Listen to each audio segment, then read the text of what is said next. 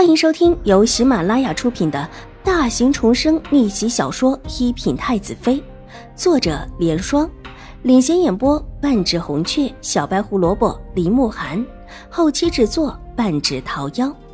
喜欢宫斗宅斗的你千万不要错过哟，赶紧订阅吧！第三百一十集，马车在永康伯府门口停下。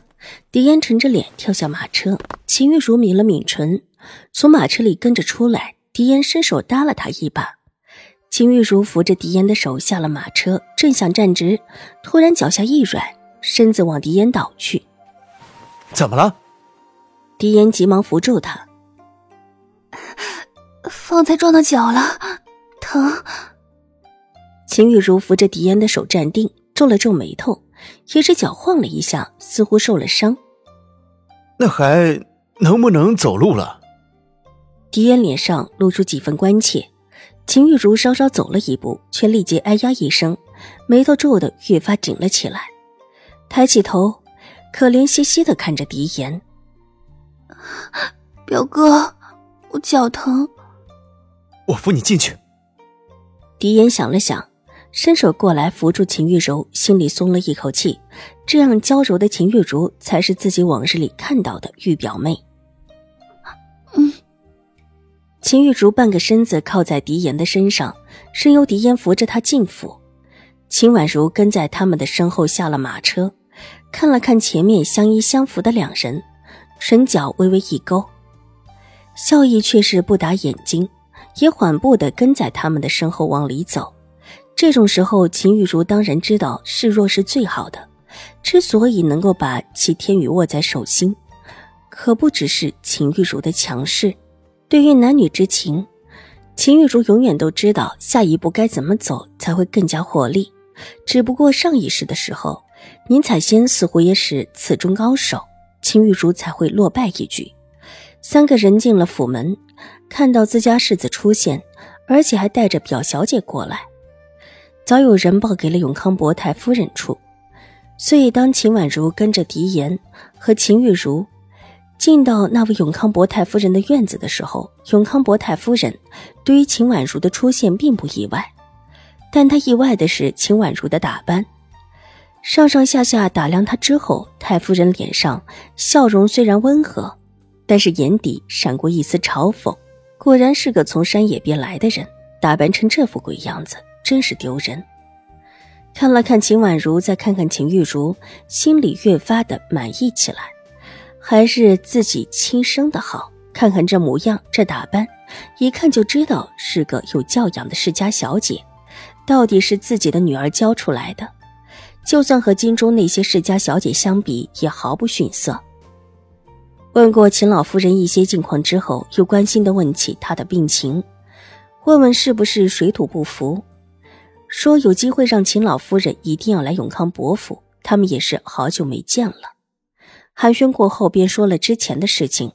秦婉如一脸愧疚的站起身，向永康伯府的太夫人深施一礼：“谢谢太夫人之前借到我们府上的屏风，但之前也不知道是哪个家人手脚重了一些，把府上的一架屏风的脚给撞掉了。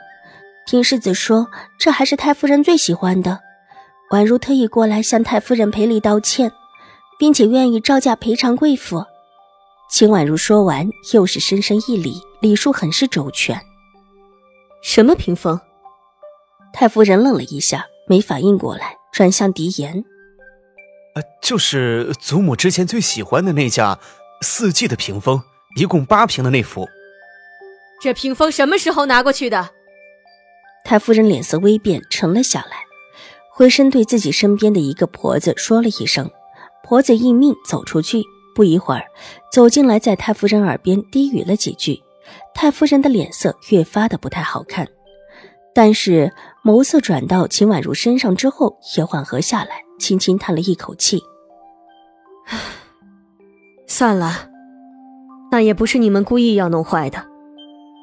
原以为这架屏风没拿出去，这是当初……”我嫁进永康伯府的时候，娘家陪送来的。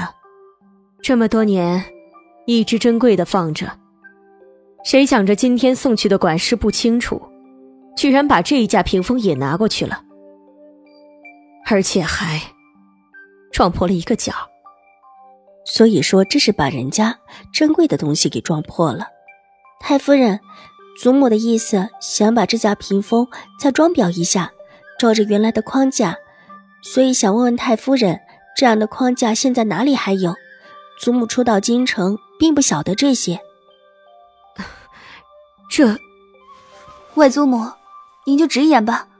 祖母都这么说了，您如果不说，倒显得我们府上过于吝啬了一些。秦玉竹坐在永康伯太夫人身边，伸手拉了拉她的衣裳袖子。这个，现在恐怕没了吧？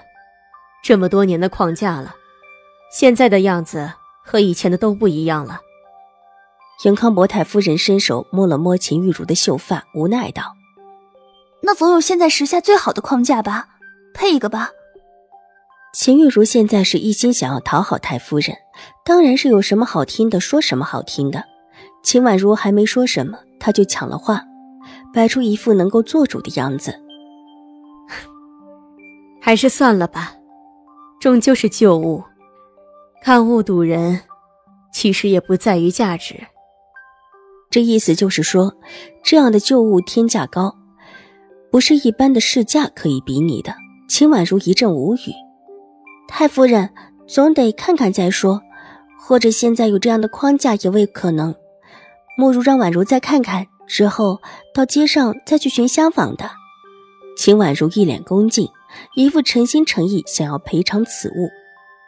这还是外祖母，您就让我和二妹去看看清楚吧，说不定真的有相似的呢。那好吧。太夫人目光闪了闪，点了点头。方才婆子已经禀报，那架屏风已经带了过来，这会儿正摆放在院子里呢。Hello，大家好，本书是粉丝福利，也就是全免费的慢更版。那性子比较急的小可爱呢，可以搜索一品太子妃，还有一个 VIP 畅听版，是会员免费收听的版本，更新会比较快一些。本集播讲完毕，下集更精彩，千万不要错过哟。